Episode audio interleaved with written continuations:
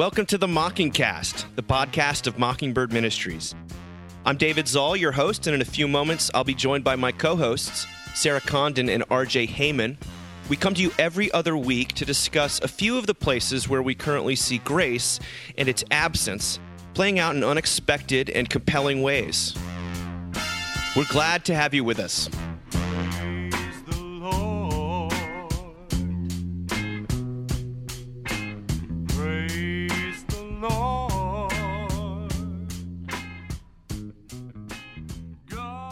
It is the middle of June, and this is our last episode before we take a little bit of a summer break. But it's going to be a good episode. I can already feel it because I know that things are afoot in at least the Condon world. Sarah, what's going on? Well, after 15 years of marriage, we have bought a house, Whoop! which is very exciting. We have a little vacation getaway house in Oxford, Mississippi. So um, we are here now, thanks to um, a small army of family, all led victoriously by my Aunt Becky. Um, we're like moved in. She basically just like got everybody here, and you know, Oh I my had gosh. my cousin David was putting bed sheets on my children's beds. You had an Amish barn raising. So what people sweet. didn't say is that they actually built the house for you yesterday. This is Mississippi. Do you feel uh, retethered to the, the place? I know we talked Oh, about that before. I do. Yeah, I mean, it immediately like we went out. Well, we closed, and um, gosh, that was day before yesterday. And we went out to the square here Mm-hmm. to celebrate with a friend. And I, the first one of the first people I saw was um, a professor I'd had in college who recognized me. Mm-hmm. And we just had the sweetest conversation, and she knows what's happened with my parents, and it was so tender. And her grandchildren were there, and we talked about getting the kids together, and you know, it just an, an immediate sense of being known and loved. And Josh, we were walking away, and Josh was like, "This was the right thing." So, Aw. yeah, That's so good. it's really good. Oh, that's incredible. Yeah. Actually. Rutger, what do, what do you what do you have to say for yourself? Not much. Uh, you know, we're back in church, which is lovely. You know, after us being a few months in the tent, and uh, my new associate priest, the Reverend Who also has initial names. The Reverend okay? DJ Griffin, yes, will be RJ and DJ. And there's actually a retired priest who comes to church named PJ. No! yeah, Shut yeah, up, really? totally, totally We're done. serious. I know. But he gets here. It's like uh, in the world's little, whitest band. Yeah. pretty, that's RJ, pretty much DJ, and. PJ. RJ, DJ, PJ. Jays. Um, so he'll be here next week, which I'm really excited about, and we'll have about uh, four days together in the office and one Sunday, and then I go on vacation. So I'm throwing Oh, praise him to the I'm throwing him to the the wolves a little bit, but he'll do just an amazing job. He'll so be he and his- great.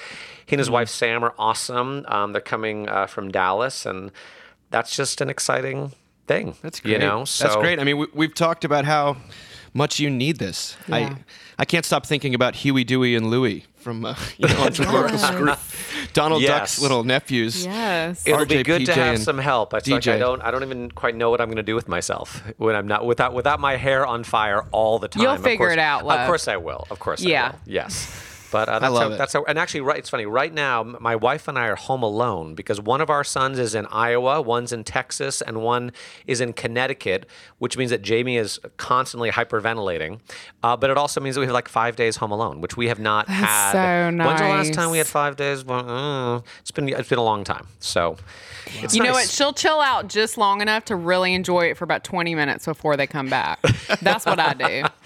Yeah, She was really worried about our four-year-old who's gone for a while, but he seems to be doing fantastically. I, you know, sure. grandmother of the century, Hillary Heijmen, has him up in New Canaan, sending him to camps and doing all sorts of stuff. So That's awesome. yeah, it's pretty amazing. Shout out to uh, Hillary. Shout out to grandmas, absolutely. Thanks Shout for uh, out. Yeah. yes. helping Yeah. make this possible. Well, you know, it's uh, here in Charlottesville. It has just gotten warm, and kids are out of school, and pools are open, and it just it's hard not to. I, it, it feels like the last year was sort of um, erased. You know, Like, we're back A to fugue doing what we did. We did two years ago, and I keep keep thinking, "Oh, last summer we did this." And la- wait, no, we didn't. Nothing was. we didn't do anything. Yeah. Like we were doing zilch show. We looked out so- our windows for zombies. but it's really it's it's nice to see the kids thriving and being able to do activities and all that stuff. I, I don't think I'm sure I'll take it for granted again soon, but I'm not taking it for granted right this second, and that's Yes. probably I just want to report that to you before before it- Duly it, noted. vaporizes into the ether. um, well, you know, it's it is uh, June. It's our last episode for a little while, and so every you know twice a year, it is time to sort of check in with folks and um, give you the opportunity to support Mockingbird. This has been, um, you know, it's been an, a really sort of a I almost guiltily. I almost feel guilty saying and it's been a great year for our work, especially this podcast. And we hear from so many people about what it's meant, and you know, just keeping people sort of engaged and really meeting them where they are. Um, but yeah, we need your help. We we have a lot more to raise for our budget for this year, and uh, a lot going on. But any any any ways you would pitch the ministry, you two? I would just say I've, I've heard from multiple people that in the midst of a really intense year when going to church like wasn't necessarily a possibility, that Mockingbird has kept them uh, kind of tethered to their faith, tethered to Jesus, and uh, tethered to what's true, right? What's real, what's hopeful in the midst of what's been a very difficult uh, time. So I'm sure a lot of our listeners can relate to that, to just a, a sense of being able to tell the truth, to talk about the truth, um, but also to be reminded that we're not we're not in this alone, right? That that God actually is with us and present even in the midst of very difficult and trying circumstances. So, um, yeah, send some of that sweet government money our way. Do it. I love it. Um, I think for me, it's a real personal thing of if there have been moments that you have listened to this podcast or read something on the website. I mean, that's certainly how I first discovered Mockingbird in a powerful way that have made you forgive people in your life that you thought were unforgivable or have even just like softened your heart towards people that maybe you feel like you can't reconcile with this side of heaven but you know that the Lord loves them and and you do too. Um I would say to give generously um because you know I think so much about how Mockingbird really impacted my relationship with my parents in so many ways and um and gave us so much grace and mercy for one another and how priceless that is to me. So if you know if you have that kind of stuff in your life and anything that the the Holy Ghost has used us cuz it's certainly not us saying it um to to make you feel softer or more tender or more forgiveness, then I would say, you know, give generously. Because we would love to be able to do that for more people in the world. And we know certainly that that is the goal of, of Jesus Christ. So, yeah. Wow. Kind of want to stop the episode there. Um, the, I'll, I'll put Well, it. don't. I got things to say that are a lot funnier than that. But Thank you, Sarah. We, we've got She's got profanity to drop, okay? Yeah, Just- I just- mean- yeah. The link to where you can give and how you can give online, or you can send it in a donation. But the, all the instructions that'll be in the show notes. Uh, people who sign up for monthly giving, which is a lot of people, um, I find it that an easy way to give. You get a, a subscription to the magazine. But, I love um, that. I mean, that, yeah, highly recommend. It. Set it and forget it. we're Yeah. working hard on the, the money issue. So that's maybe maybe that's what uh, uh, maybe that's the, the right issue. Also, for the time. I have a new advice column in Yes. the yes. Which is Uh-oh. I'm not qualified Uh-oh. to do, but somebody thought it was a good idea. so that's- anyway, become a monthly subscriber. Was it Josh? Get some bad Did Josh advice. think it was a good idea? Josh was like, Sarah, you give didn't think it was a good such An idea. ama- you give such amazing advice, Sarah. Everyone should benefit from your wisdom. anyway, everyone, thank you for listening, and Yes. d- do give generously. Please. We really could Yes. use it. Yes. Um, so on that note, we're going to talk about first up, talk about cults. Talk about some cults. This is Sophie Gilbert writing in the Atlantic. Uh, was reviewing a new book by Amanda Montell called Cultish.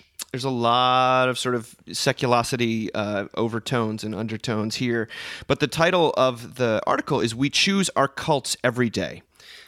and and this is what she said because it's a slightly fresh take.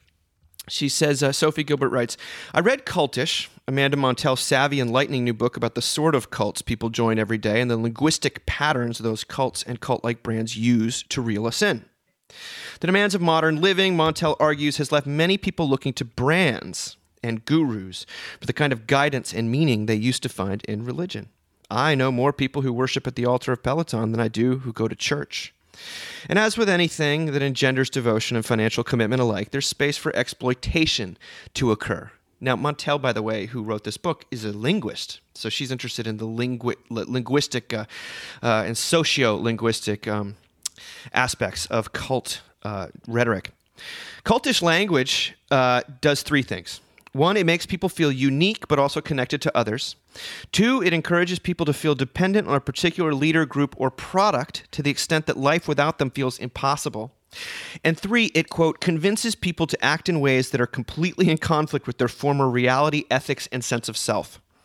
The last two effects are what tend to separate brands or people who inspire cult followings from malign groups and leaders. You know, if anyone who's watched those NXIVM documentaries that came out during the pandemic knows what we're talking about. Uh, she goes on, occultish brands, without coercing people or enabling abuse, rely on the same linguistic coding to hook customers and engender a sense of belonging.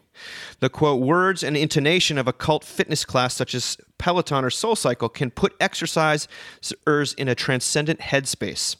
Montell writes, while the multi level marketing company Amway characterizes any kind of negativity as stinkin' thinking.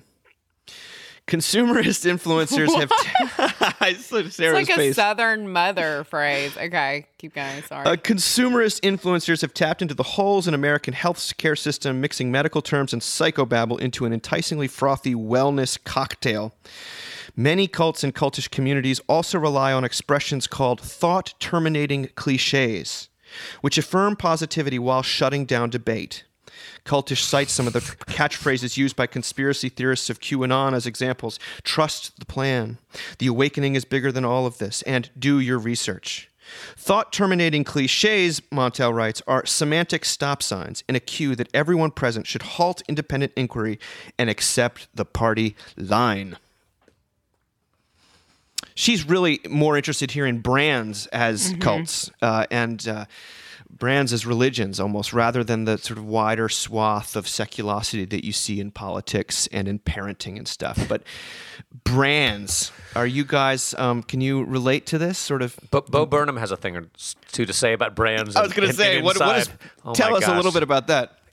I mean, you guys were onto that before I was. I, I finally, you know, once all my children left, I've had more time for media consumption. Yeah. and so I watched it, and I said by myself, and I, I said to my wife, I said, "You you need to watch this. You're either it's either gonna be your most favorite thing or your least favorite thing," and she just was totally obsessed with it. So if you haven't seen Bo Burnham Inside, uh, can we? Rec- I think we can recommend it. Right? There's some profanity. There's some Sure. there's some stuff, but it's. Uh, we can it- recommend it. it may end up being i think there's a good chance it could become like i don't want to say the cultural artifact that kind of mm. rep- best represents pandemic Well, that's the pan- Tiger King. pandemic Yep. experience it's it's but it's going to be up there it's pretty amazing it's pretty amazing and yeah anyway he talks about the cult of brands and and the, uh, the the the needs for brands to take an important social stance for the purpose of selling more stuff, you know, in a very in a very funny way.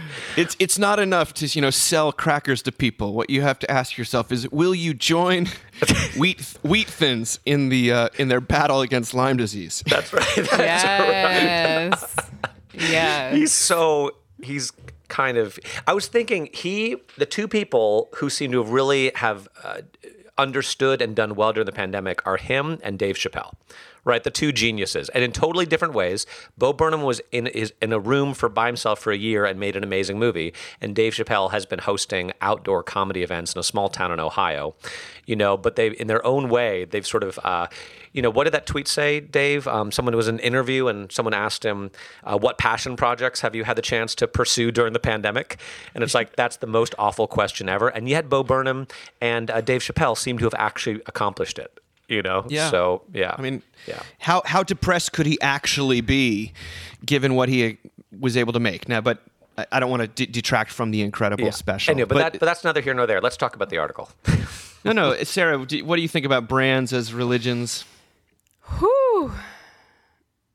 Um, yeah, it's well, it's fascinating. Um, oh, I have to be so. It's just you know, I tread lightly here.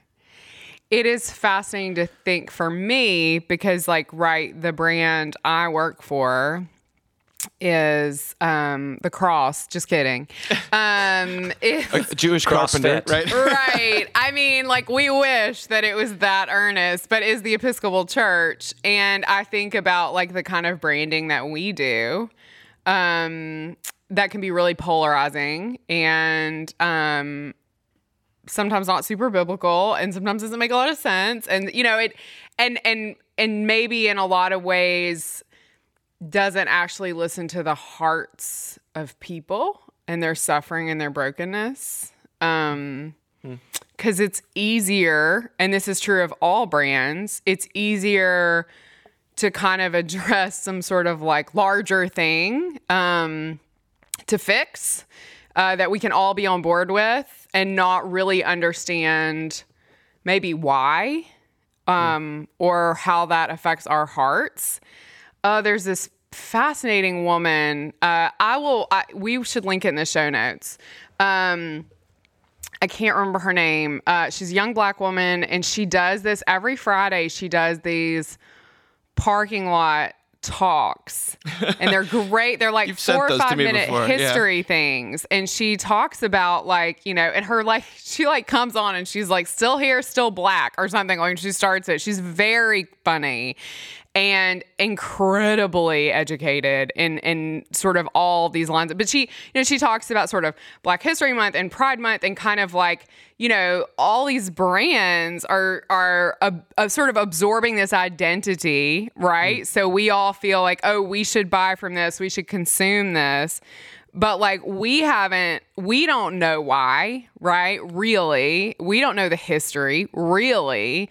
Um, but it makes us feel good and it gives them money. And it's like you know having her kind of pull some of that apart was so like eye-opening. Um Yeah. so anyway yeah i mean i think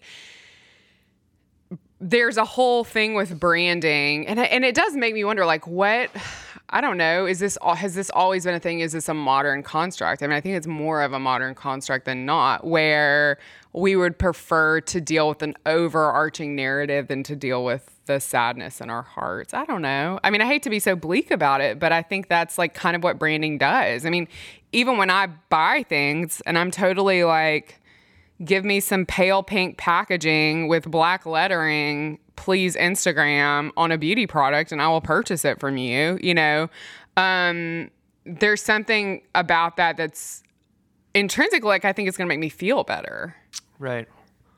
Well, there's a, a huge identity piece to this, and like you kind of are the brands that you consume, and and you're that, um, and that's why when when when companies' political stances, you know, I'm, I'm thinking of like what happened with Chick Fil A, and people getting really excited to eat at Chick Fil A, and really mad if other people eat at Chick Fil A. It, it's this thing that would be sort of incomprehensible 15 years ago to to expect to look to a brand to have a political endorsement, and then you know this past month, you know, uh, being I- I've been wished a happy Pride Month by by Bonobos, Uber, you know, the the Economist. It's sort of like, guys, i this is it's it's so cheapens. I mean, it's very easy to get really cynical about it because it, it- someone is feels like they they're checking a box somewhere. Um, but I, I mean, I can't help but think about it in terms of Mockingbird. I've always resisted us doing too much branded stuff. Like I, you know, there's been requests for swag, and you know, I've given in over the years. Um, because I just never wanted it to, to be another thing like that, another signifier or a, uh, you know, or do you have the shirt? Do you have the mug? Uh, all that stuff. But we we did a conference. You know, we did this conference in May in Tyler, and one of the things people love about it is that it's just branded to an inch of its life, and it's that's just what we've come to expect. And Yeah. Matt does a great job, and it's beautiful, it's and it's, beautiful. It's, it's not sort of Yeah. overwhelming. But I Yeah. I think to myself, have I lost out by by not, uh, or have we have we sort of missed something by not um, speaking the language of how people live, which is according to brands. I mean, I, I it's just a thing. Yeah, I mean, I think it's I, I so I do think there's always people on the outside looking in when you're branding, and so I think that's I do actually think that's a really it used to drive me crazy, Dave Zahl, that you would not brand as much as this Enneagram Three desired you to, but but I do think that there's something about like people are all that is always going to leave someone out in a, in a way. I think. I, I drive a Subaru Outback, and there's a lot of jokes about Subarus. And someone just wrote to me and said, I've been driving a Subaru for almost a month now. Is someone supposed to send me my coexist bumper sticker, or does it just grow on there? 100%. you will not see any bumper stickers on my car. RJ, what else are you thinking? I didn't think about the brand aspect so much. I, I was thinking about that word cult, and, and it, it made me think a couple things. One was um, a, a youth minister that Dave and I used to work with, kind of legendary, Richard Guathme, uh, who I know will hear about this. Uh, I think, love you, I think he's the one who once said to me, RJ, you know, for better or worse, the reality is uh, ministry is a cult of personality. Right? That if you're going to participate in a ministry, a youth ministry, a church, or whatever, it's usually going to be because you like or have some affinity for the person in charge, right? Now, you we all wish it wasn't that way, Yeah. but it is that way. Yeah. Um, and sort of a related thought was that um, we all have an attraction to cultishness, right? We all have an attraction to being part of a club that makes us feel special with special language and hand signals and you know secret knowledge and all sorts of stuff. Um, and it can be that the, the cult of personality combined with our innate desire because of our need to feel special and self-justified of being part of something like a cult means that you can easily church can become cultish right? Or your version of church or christianity can become a little cultish. And i think just for myself as a christian like leader it's i sort of feel like it's my responsibility to deconstruct both of those things right to make sure that it doesn't become either just about me or what I bring to the table, or about the special language that we use. And and uh, Sarah, as you said, you know, there's there's plenty of room for that in the Episcopal Church, right? We have a special we have a special word for everything, right? It's not a napkin; it's a purificator. Wait, it's not a it's not a it's not a rope; it's a cincture. Yeah. It's not a Yes. it's not a Jesus dining isn't it's- bringing the kingdom. We're building it. I mean, whatever it might okay, be. thanks, Jesus. We're You mean good. the, the kingdom? Yeah, Yes. and there's all sorts of special ways that you can hold your hands or vestment, Yes. and some of those are beautiful and historic and whatever. Sure, yeah. But if you're if you're using that to point to Jesus in a way that is um, open and welcoming and sort of inclusive, that invites people in to be part of something, that's great.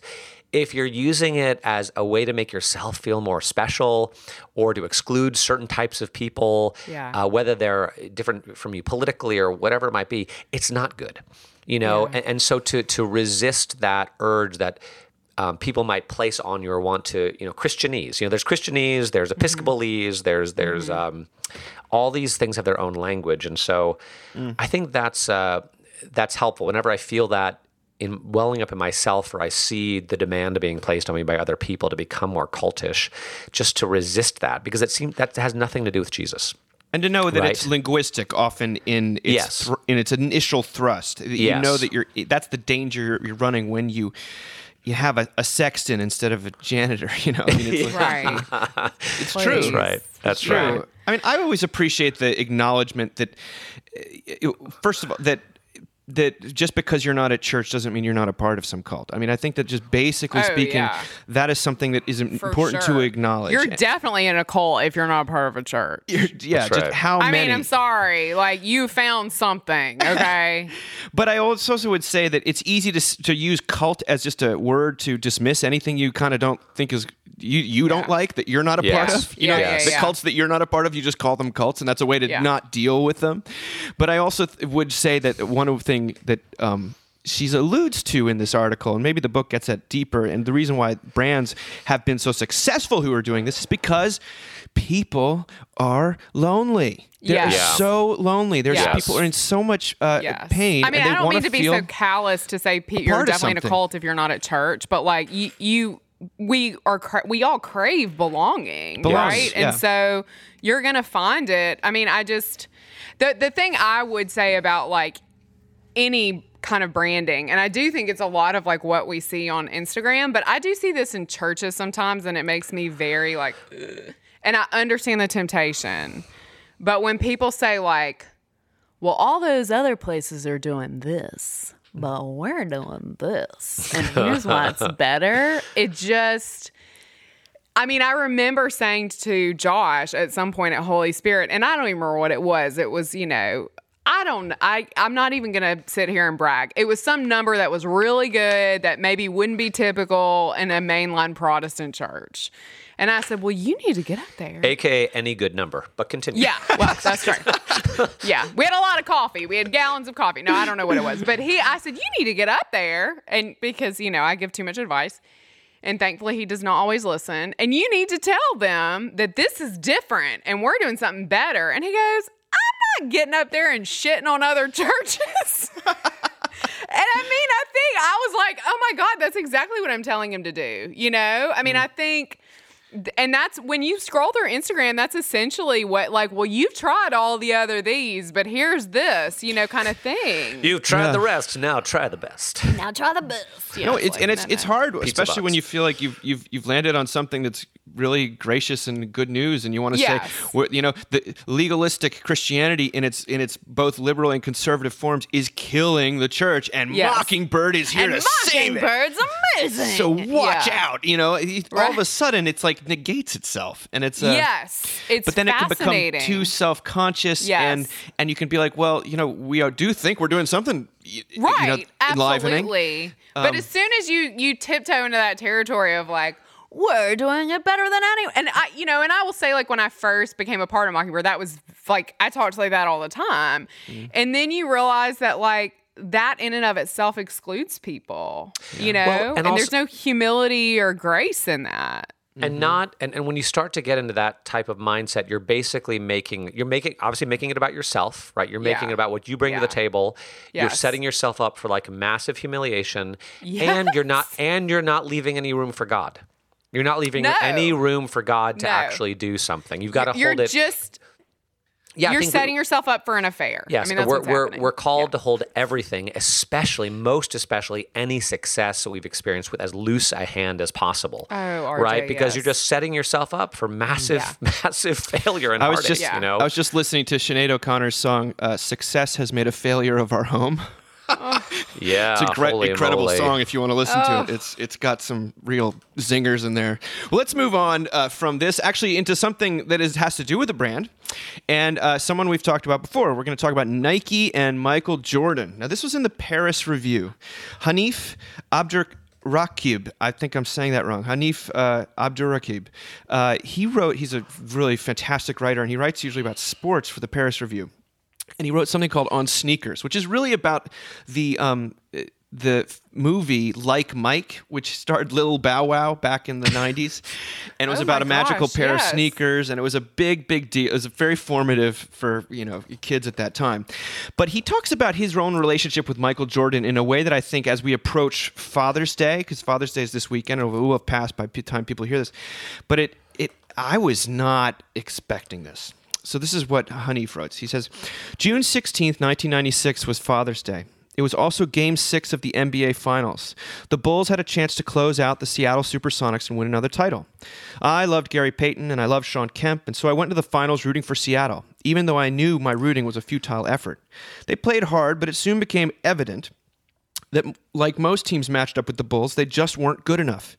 The Bulls won that game, and I don't remember much of it. I don't remember how anyone played, and without looking it up, I couldn't even tell you who the home team was. It was Michael Jordan's fourth title, his fourth NBA championship, his first since the 1993 championship, which had taken place about a month before his father James was murdered. For all of the visual and aesthetic iconography around Jordan, so much of it looking back feels forced and sometimes overly dramatic. The flu game, when he collapsed into Scottie Pippen's arms, for example. I have no qualms about theatrics, to be clear, especially sports theatrics, so I love every moment of it. But there is a difference between typical sports theatrics and real expressions of emotion. On Father's Day, in the locker room after winning his fourth title, Michael Jordan a, clutched a basketball on the floor and sobbed loud, heaving sobs. He looked spent, not physically, but emotionally, running fully publicly into the arms of his grief. A grief that had lingered, a grief that endured as so many different modes of grief do. I've heard I'd heard stories of people crying like this loud and seemingly without control, but this was the first time I'd seen it up close. The first time I'd seen it on someone who until that point had been an immortal. The Michael Jordan crying moment didn't embed within me an understanding that he was human. Rather, it laid a framework for me to fit my large emotional self into. I was a sensitive kid. I'd cried a lot, and I would cry a lot more, and there was a time when I was ridiculed for that outside of my home, and then there was a time when the ridicule stopped. I felt in my adolescent mind that I owed Michael Jordan. A foolish feeling, but one I adhered to for years to come. No one could tell me anything about my big, overwhelming emotional pursuits because look at this. A man at the top of his game, his career, wept on national television, and it was loud and messy. And I am remembering now that the Chicago Bulls were the home team because when I close my eyes, I can still see the large red 23 against the white fabric trembling on Jordan's back with every trembling cry. And that moment wasn't about basketball for me, and it certainly wasn't about shoes, though I'm sure it didn't it didn't help sales of the latter. And to be clear, I didn't understand it at the time. I didn't understand how Michael Jordan could still be sad about something that had happened 3 years ago. I was not even a teenager yet. I had no idea about the immense nature of grief. I mean, that's a Michael Jordan crying is like a big time meme, you know. But I, I had never connected that to the death of his father. I didn't realize that actually. So that's helpful because you, if you've listened to the podcast, you know that I, uh, I don't, I, I'm not a huge fan of Michael Jordan. I kind of find him to be a difficult person. So there you go. How this podcast is helping me to be more forgiving towards people I don't like. But um, yeah, that's Well, powerful. it he it, on Father's Day. I think there's there's the cultural pressure, and I don't know. It's also it's it's it's it's it's its uh, roots are very multivalent. I think, but the idea that real men don't cry. And they don't show emotion, and the lack of vulnerability, and the sort of keep it together kind of, you know, Kyle uh, vibe. And there you have, I guess, in 1996, him seeing the greatest sort of male role model of his entire time, uh, not having won, but still expressing such profound grief through tears. I uh, I never connected those dots either, and I think it's an incredible lesson to learn about um, masculinity and about um, you know the nature of grief being something that's persistent and uh, that comes upon you also in times when you least expect it. You know, it was his first uh, real victory without his dad by his side, and that is a um, was was was was it brought out the waterworks in a completely uncontrived moment, non television happy. You know, it wasn't it wasn't choreographed, um, and that's why people love sports. I think, uh, and, and just because it's real life. Sarah, what do you think? Best I mean, reality TV. I mean, I keep thinking about this um, wedding. You know, we have these really adoptive grandparents who were a part of our lives before we lost mom and dad and are very much a part of our lives now. And um, their daughter got married, and all four of us were in the wedding, and uh, it was so beautiful. But I stood in the back of the chapel um, as it was about to start and realized my parents would not be there when my kids got married. And I mean, to be clear, my mother genetically really, like, given the women in our family and how long we live, could have lived to 95. That would not have been a huge surprise. So, um, I kind of very much expected her to at least be there. Um, and I thought, oh my gosh. And it was that thing of like, um, you know, I'm living in a weird tension right now because you know, we we went to this wedding and I put up some pictures and we all looked so beautiful and happy and we were. And you know, we've bought this house in Oxford and it's wonderful. And I think it's really easy for people to kind of see those things and forget how sad we still are. You know, all the time. I mean, it's just always there. And when I stood in the back of that chapel and I it hit me, you know, my mom won't be helping Annie get ready for uh, you know, put a veil on the way my grandmothers did. Um I just was like, "Oh shit, I'm about to lose it in this wedding." And it's going to be so awkward. And Josh is at the front in a collar about to marry these people. So he definitely can't come for me. And my kids are always embarrassed when I cry. and thank God this 25 year old guy next to me had had too much to drink that day and he passed out. So I just pivoted. I felt like the Lord sent him in. I pivoted and, you know, helped catch him and had a bottle of water. And I, th- I really was like, oh, Jesus is just helping me to like find something else to focus on in this moment.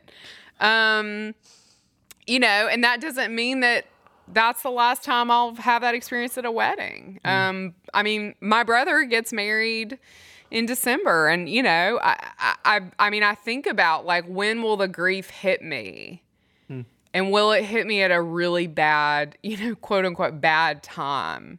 Um, and I think the marvelous thing about this piece of writing is like sometimes what seems like the worst time is actually the best time.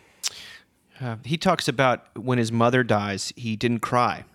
And Mm-hmm. then, like three years later, he's walking home from school and he sits down on a bench and weeps uncontrollably. Yeah. And there's this great, you know, we're we're a mystery in in these in, the, in these senses, and grief is overwhelming and it's vast, and it's also. Um, we're going to get to a piece that you sent us, Sarah, Yeah. wh- that ties this to our experience of God in a very visceral way. Um, but before we do, RJ, any any more thoughts that are, you know, not necessarily NBA related? Um, You're excited for I the new Space say- Space Jam movie? oh my god, can't wait, can't wait. I think what this article made me think is that grieving is grieving is scary. It- grieving is actually an act of faith, right? Because when you let when you let yourself grieve, you're trusting that you'll come out the other side.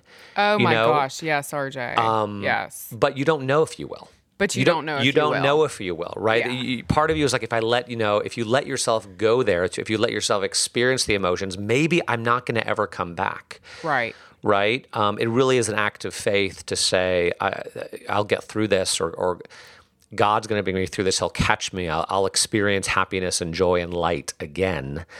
Um, but grieving in that sense is um, is incredibly hard. Uh, and I'm sure, you know, as we're coming out of the pandemic a little bit, I'm sure there are a lot of people who there are things to grieve. Things have changed. Um, and w- do, do, do we have the courage and kind of the faith to allow ourselves to go there? And the reality is we don't have any choice, right? You're, you've either got to do it or it's going to come out sideways, you know? So would you rather spend um, the time you need to grieving, tr- you know, or just have it be a slow burn, you know, for a long time? Yeah. Well, we're not done talking about death yet. Woo! Hey. you know, well, summer is a time when everyone there's there's still the idea that it's lighter and happier, and you know, it's it's there's more sunlight and everything like that. And it, I remember uh, Lana Del Rey has that song like uh, "Sad Summer," and I just it's Oh yeah. it's a great song. I mean, like everything she does, it's awesome. Um, but it's people don't. There is something about melancholy and, and grief in the summer that feels out of place, and you're you're Yeah. not you're not celebrating alongside. Uh, so um, to make space for that maybe is a good thing. I don't know. But this is next uh, next essay. is from K- Kelsey Osgood in Plough. And she's writing about Ernest Becker. Ernest Becker, who is the famous psychoanalyst who wrote The Denial of Death. And he, in his book, he evaluates various systems of heroics, methods by which we try to conquer death, and found two to be the most compelling. One is psychoanalysis, and the other one's religion. And uh, this is what uh, Kelsey Osgood writes. She says By the time The Denial of Death was published in 1973, religion had been largely ousted by psychoanalysis, which sought to make uh, men knowable to themselves by means of cold clinical observation and codification, and which all but guaranteed self mastery for those who submitted to its ethos. Becker writes The promise of psychology, like all of modern science, was that it would usher in the era of the happiness of man by showing him how things worked, how one thing caused another. Then, when man knew the causes of things, all he had to do was take possession of the domain of nature, including his own nature, and his happiness would be assured. One glance at our world today, Osgood writes, should prove How's that working out? should prove that this didn't exactly pan out. The problem, Becker said, was that even if man did conquer himself, it would prove a toothless victory because man's dilemma was centered around the self's inherent destructibility. And he he clearly sort of favors religion in this discourse. Uh, and he said, but he offers some caveats as well as some digs. Becker writes, in some ways, religion is much worse than psychoanalysis because it usually it reinforces the parental and social authorities and makes the bind of circumstantial guilt even stronger and more crippling. that is quite an indictment from someone who saw religion very positively. So let me shift gears. Becker's preference for religion is plastered all over the text, Osgood writes, over and over. He says that people need something beyond themselves that exists completely independently, some entity that gives credence to both the body that will decay and the spirit that will endure. There's hmm. only one thing that fits that description, and that is religion. It's fair to say that what Becker is really getting at is not that religion is best is the best system for processing our relationship to mortality, but that the divine reality religion points to is the only answer that satisfies. He wasn't wrong when he said that religion can become a calcified, self satisfying loop just as readily as man made ideologies, like the cults that, uh, them brands that uh, we re- heard about. But a belief grounded in expansiveness, love, and reverence that fosters both humility and self respect, that fixes man's mm. eyes on the stars and his heart, his poor, fragile, doomed human heart. Well, that can never fail. Yes. Now, this I did not know. I did not know that he, on his deathbed, and he died of cancer at 49. What? Uh, Becker showed all of his cards in his final interview. And it's his basically, this is what Osgood writes. Although Becker was an atheist for many years, the birth of his first child jolted him into belief in God. Huh. Quote, seeing something pop in from the void and seeing how magnificent it was, unexpected, how much beyond our powers and our ken, and that he felt the only valuable conversation man can have is a vertical one. Oh, I think a person must address himself to God rather than to the future of mankind. And he closes Becker by saying, I would say that the most important thing is to know that beyond the absurdity of one's life, beyond the human viewpoint, beyond what is happening to us, there is the fact of the tremendous creative energies of the cosmos that are using us for some purposes we don't know. Hmm. To be used for divine purposes, however we may be misused, that is the thing that consoles. I think one does, or should try to, just hand over one's life, the meaning of it, the value of it, the end of it. what a confession of faith. Oh my lord. That's so good. Profession. Mm. That's a lot to absorb. Uh, you know, I think we are on this podcast very often endorsing the uh, process of psychotherapy in any kind of form. And Yeah. I, I don't think this in any way negates that. But No. if you can marry the two, religious faith, uh, religious, uh, my, my father always says what the world needs is more religious psychologists. Um, yeah, You have something extremely potent. you do. What, what are you, what are you, Well, in psychotherapy, in my experience, it doesn't it doesn't it doesn't lead to mastery at all. Like it, when done right, it leads to release. It, it leads Yeah. to, to to to some sense of grace with yourself and an acknowledgement that you're not going to master life and like that's okay you know it Yeah. relieves you from the like, and that's you know when you can hear the gospel preached and you can talk to someone who can help you grapple with your sort of powerlessness, but that things are actually going to be okay anyway. You know, um, uh, in, in some ways, the, the psychotherapeutic endeavor, it presupposes some benevolent force beyond ourselves, I think. Well, the, therapi- the therapist mo- mo- in, is the stand-in in that sense, like someone who is unconditionally on your side. That is the that's the key that unlocks most of these confessions and true uh, processing. I think the allowance of Yeah. it. That's at least Yeah.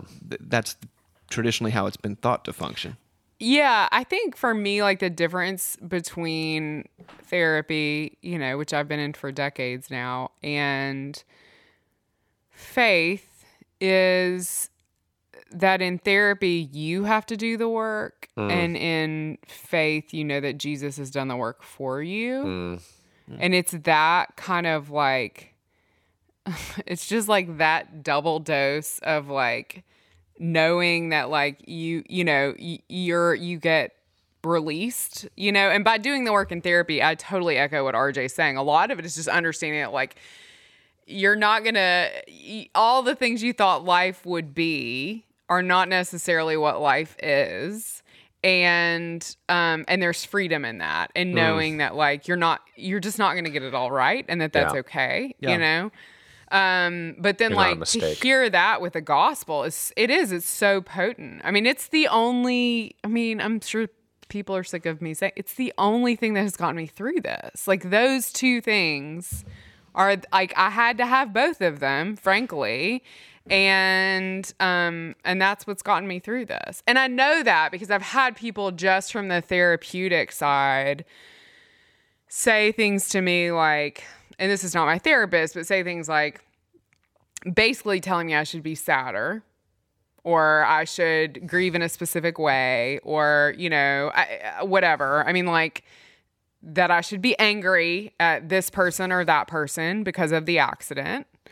Um and that does not function for me in part because the other side of it is is just such a word of grace. That being said i have gotten some crazy stuff from people who are like all christian no psychotherapy that like have been very unhelpful you know? Um and i'm just like no thank you. So. You know, I, I I went back into therapy about three or four months ago, and it's been a wonderful um, experience. Basically, um, though, as as you say, I, I think part of what you're doing, in at least with a good therapist, um, is uh, heading into that grief. You know, the the the loss. Oh, Wh- I mean, what you just said. You don't have to have lost your parents. You can just simply be a human being who is Yes. dealing with the decay of your body and the death of your dreams and the you know re- relationships that you so wish had, had panned out in a different way. I mean, we're so fun at dinner parties Seriously. well, I'm, I'm just saying that, that I- Which of your dreams right, have no. died lately? well, You're you can totally right. You can Tell me about into- your massive disappointment. well. My, what, you, you were one of them, RJ. So it's a, exactly. I appreciate it. You're welcome. I'll uh, tee him up. You hit him out, Dave Zahl. well, a therapist is the one that holds your hand as you head into that. Is that you take that act of faith and actually disclose a few things.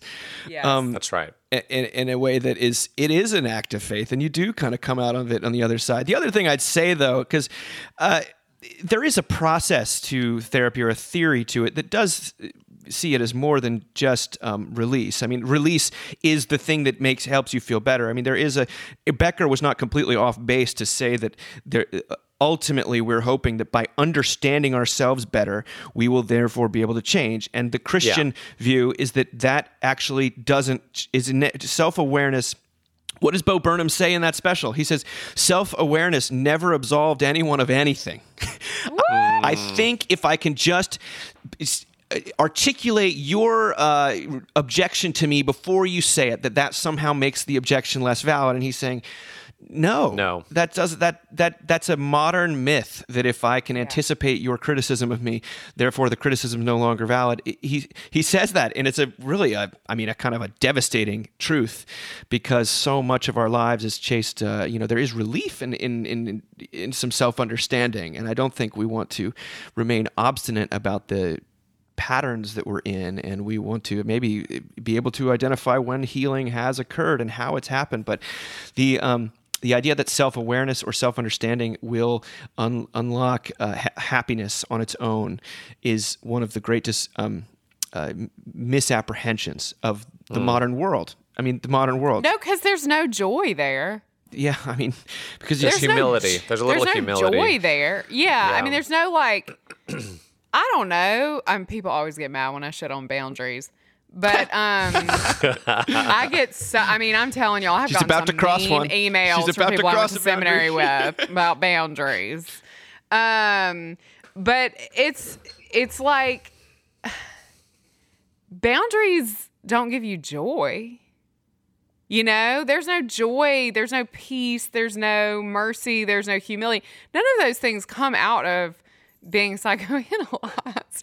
I mean, it's it I really they are in some ways the thing that helps me get to joy, but the joy that I know is is belovedness and I don't know, it's Jesus. So yeah, it's it's a funny I mean I, I do think both are so so important. yeah. Hmm. And what is what is belovedness if not love uh, detached from worth? You know, if it's like Oh, yeah. it's, it's love. I think there's. I was watching this. I'm not talking about no yoga belovedness, okay? We're not talking about no, like, I did a bunch of sun salutations and I feel belovedness. I'm talking about, like, you're sitting on the floor, you're crying, and you know that Jesus loves you, even though you can't get anything right. Like, that belovedness. You know what I mean? Yeah, yeah, and that's the kind of belovedness that comes as as, as he talks about. It comes at you from the outside. It's not self generated, Yes. and it's it's a Also, it's, I like yoga, so don't at me. It's a surprise.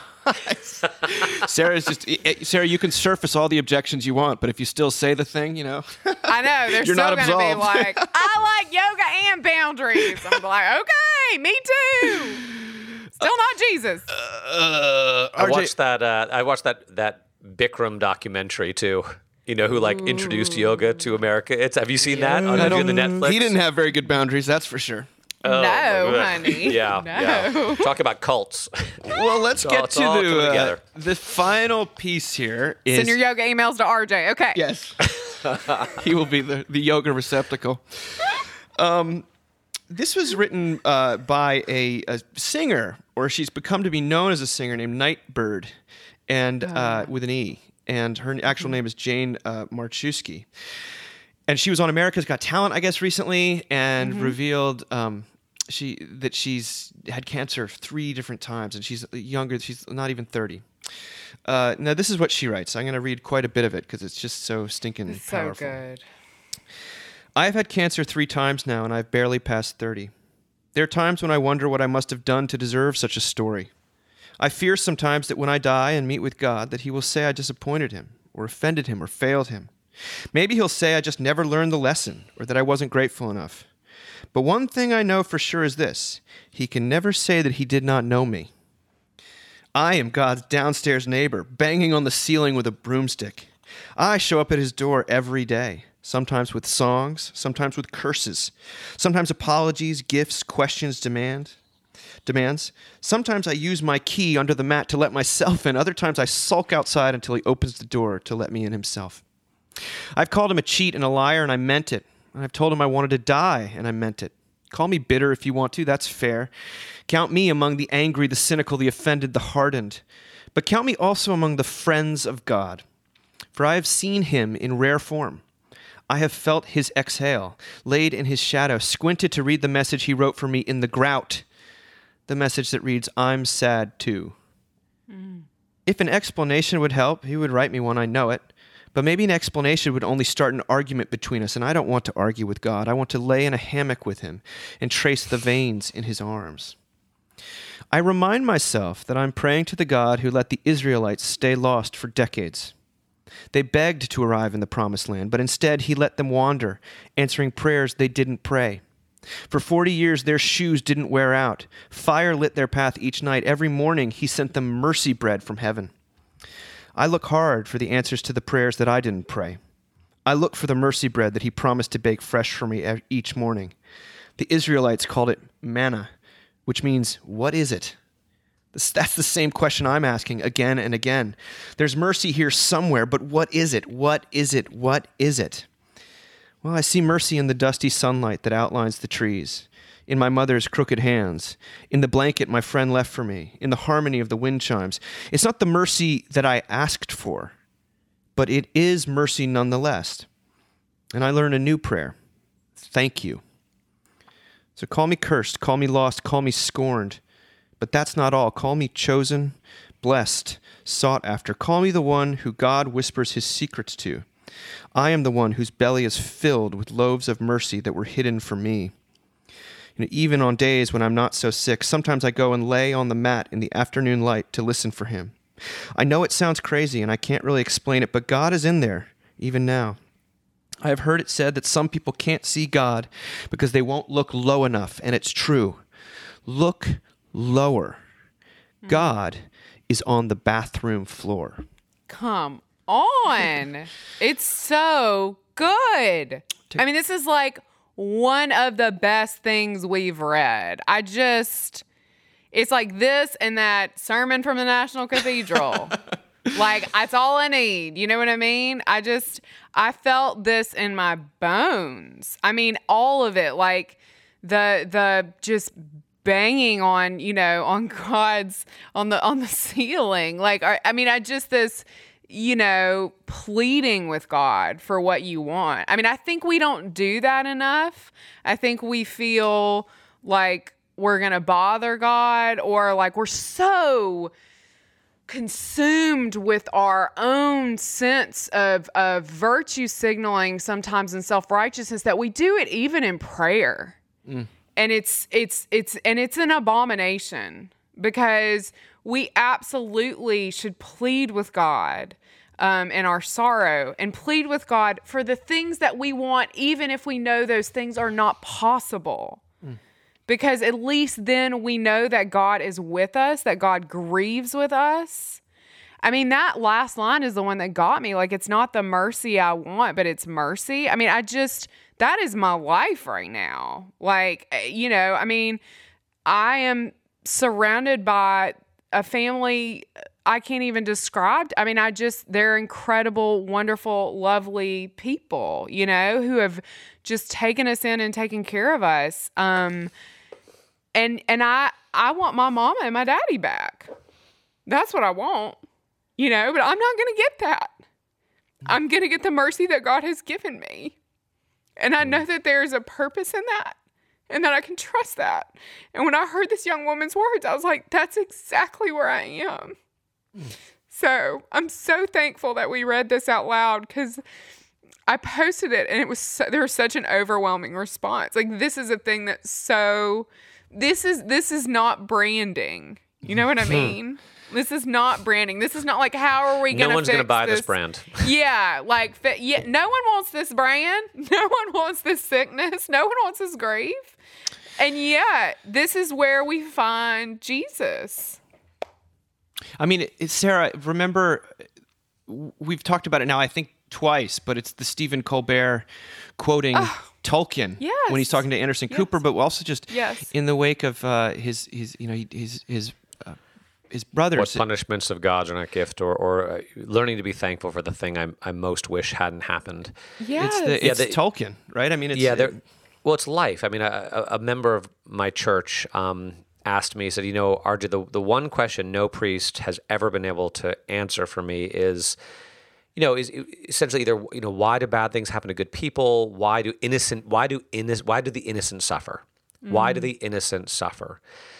And I said, I don't know, but I said what I what I have found to be true in my life and the lives of others is that when when you're suffering, God shows up. God actually shows up. And so you can ask that question why do the innocent suffer in a hypothetical way about other people? And it will never make sense. But when you yourself are suffering, um, come to find out God actually does show up. Um, and it reminds me of a, a talk I heard by this guy, Jack Deere, who's a Christian kind of uh, author and pastor whose teenage son killed himself in Jack's mm. house after years and years of Jack doing everything he could possibly think of to get his poor son the help that he needed with his addiction, his mental illness. And he shot himself. They were going to go on a hunting trip, and he went up to check on his son at six in the morning and found him dead. Mm. And he said, and I felt like I was in a cave of grief that I couldn't get out of. And I could see the mouth of the cave, and I could see people outside living their lives and laughing and singing in the sunshine. And all I wanted to do was get out of the cave and to go where they were. And I didn't, and I was, what, where's God? Where's Jesus? And he said, I finally realized that where Jesus was, was behind me. And I had to turn into the cave and look into the darkness, into the pain, because that's where Jesus was. He was in there behind me, with me. Um, and and I've said this before. I hate that. I I I, I wish it weren't true that God is on the bathroom floor, floor that Jesus is in the cave, um, that He shows up most powerfully uh, to the brokenhearted and those who are mourning and grieving. But it just is true, and thank God it is. Um, Yeah. So this is just another testimony. and the that. suffering of the in- the quote unquote innocent, but the suffering of the innocent is so often. I mean, damn it, it's the thing that produces change and hope and and and, and Yes. ministry and and goodness Yes. and and and and actual um, life. I was, um, and then another thing, I was in therapy. One of the things I was processing was, you know, what what is what is behind this?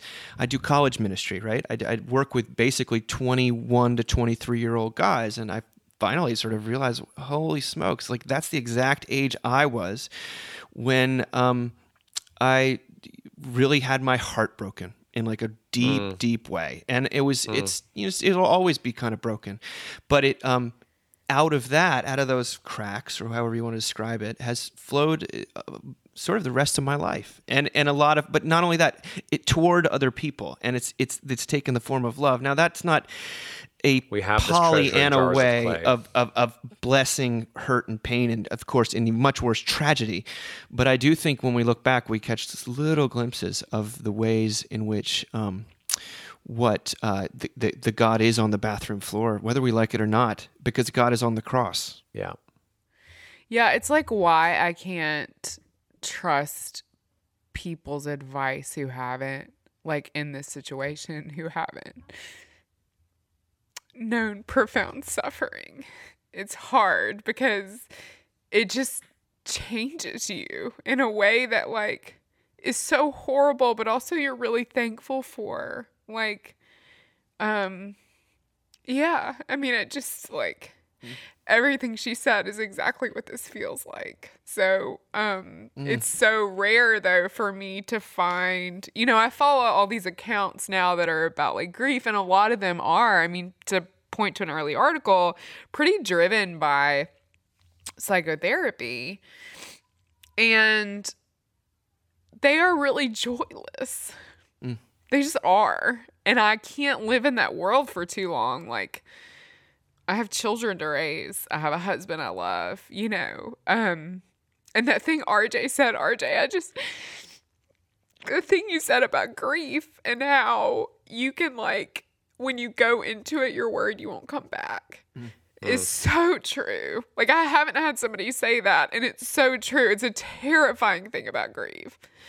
Um, but when I read words like this, it reminds me that even if I stay there for longer than I want to, that I'm not alone. And that's huge. You know, that Jesus is with me, that I'm not alone. Um yeah, I just Wow. RJ, you got anything um closing words? This has been one heavy episode of the Mockingcast. but you know, Well, you guys are gonna have six weeks of silence from us, so maybe you can pick yourself They'll up never off the be so thankful floor. for the Mockingcast going away. no, I, here's what I will say. I, I we're coming out of the pandemic. We're coming into the summer. There's going to be a tremendous amount of pressure to be happy. Yeah. and I hope you are. I hope I am. I hope all of us are.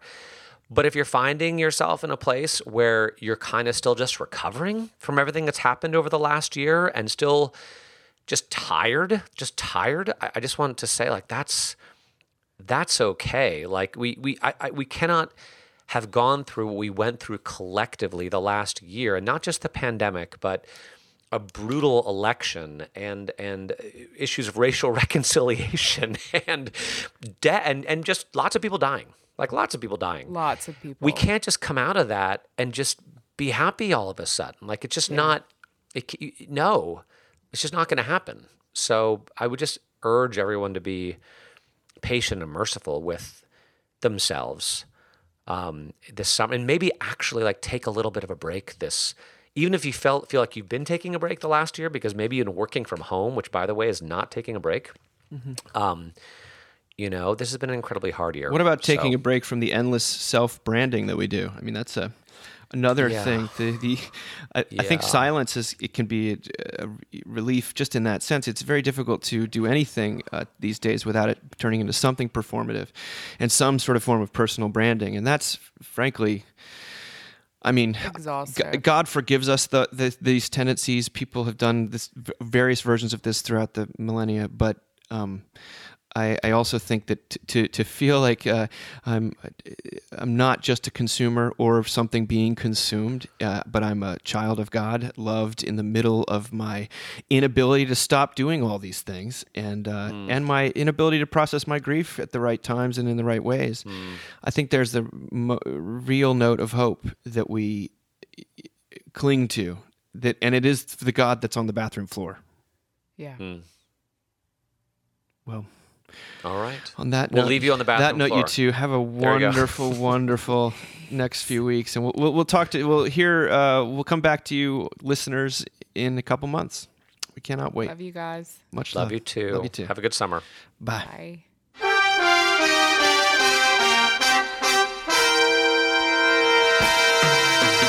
Thank you for listening. Remember, you can find us on the web at www.mbird.com. And we'd always love to hear from you at info at mbird.com. Audio production for The Mockingcast is provided by TJ Hester.